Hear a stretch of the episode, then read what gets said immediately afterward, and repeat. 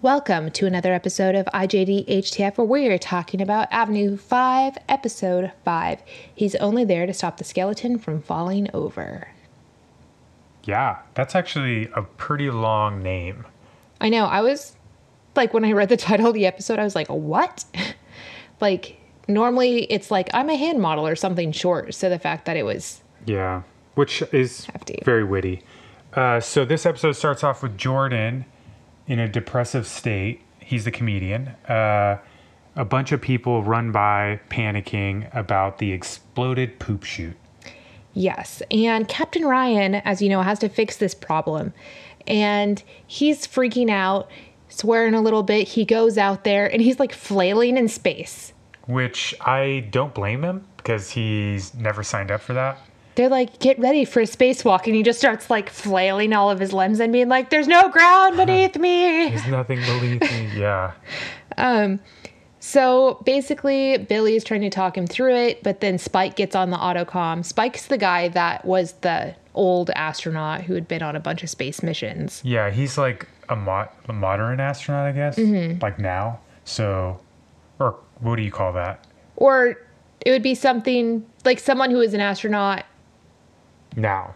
or shortly after now. Yeah. between now and the point of this. So while he's on the autocom, Billy ends up going outside and helping Captain Ryan. She like goes out with a space like suit and helps him Yeah, helps him basically turn a giant. wheel.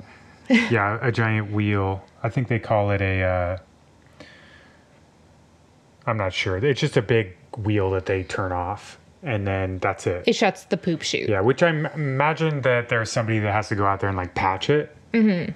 But, they, But everyone just starts cheering. yeah, Everyone is happy. And they come back in and everyone is like, You smell like crap. Because they do, because Yeah. they've been shot by a bunch of crap in their spacesuits.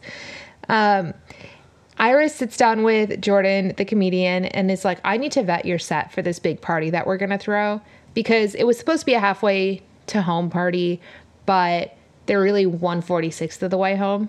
and she's like basically just trying to make light of the situation, but she's also the worst person to do that because of her dryness.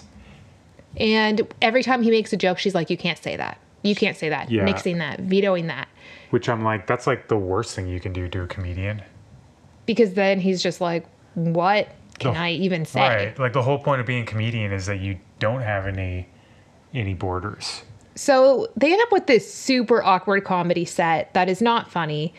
And then Judd decides he's going to take over and give a speech, which is also. but before that, terrible. Karen tries to convince the captain to try and clear Frank's name from being responsible for causing the damage to the poop chute, right?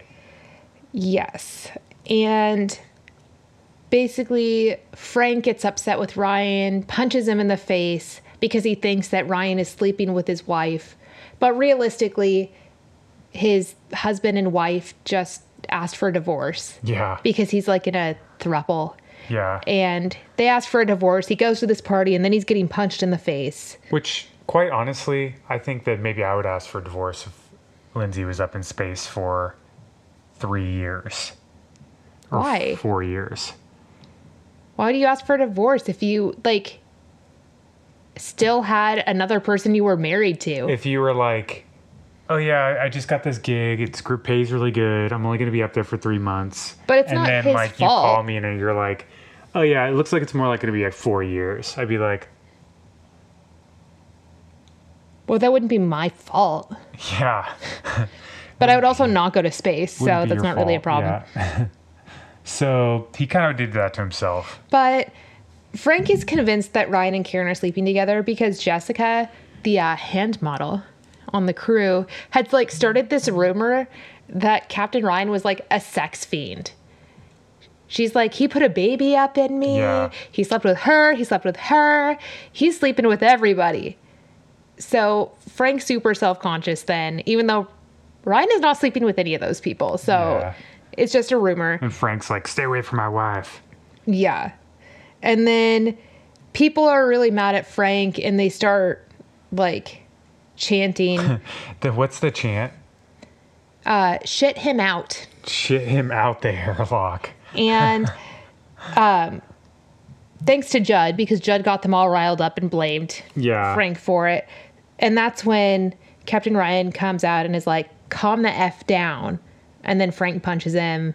And then everyone's punching each other. And it's just this big old punching fest. And everyone's pissed off. Which, when Captain Ryan comes, tells everyone to calm down, he's like, Judd was joking. And then Judd's like, Yeah, it was a joke. I get comedy. He's like, You guys don't get comedy. I get it. and I was like, He wasn't joking. He like got carried out away with it, you know? But they just like to make fun of the comedian for being bad, which is funny because all the signs around say, like, Jordan, like, funniest comic in the universe. Yeah. But But no he's the one thinks he's funny. He's the only comic comedian in the universe. Also, he probably would be funny if they weren't stuck if it wasn't such a satire, right? Like Well, and when they show clips of his other sets throughout the show, they're usually somewhat funny. But when she just kept vetoing like every joke, it made it where it was like, well, what can he even say? yeah.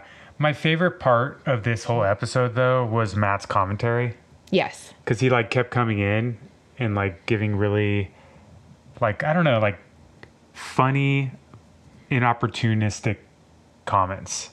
Mm-hmm. I can't remember which ones they were, but it, they, those definitely made the show for me. I feel like that's just his whole character is always Yeah. coming in and making a comment and everyone being like, why the hell are you here?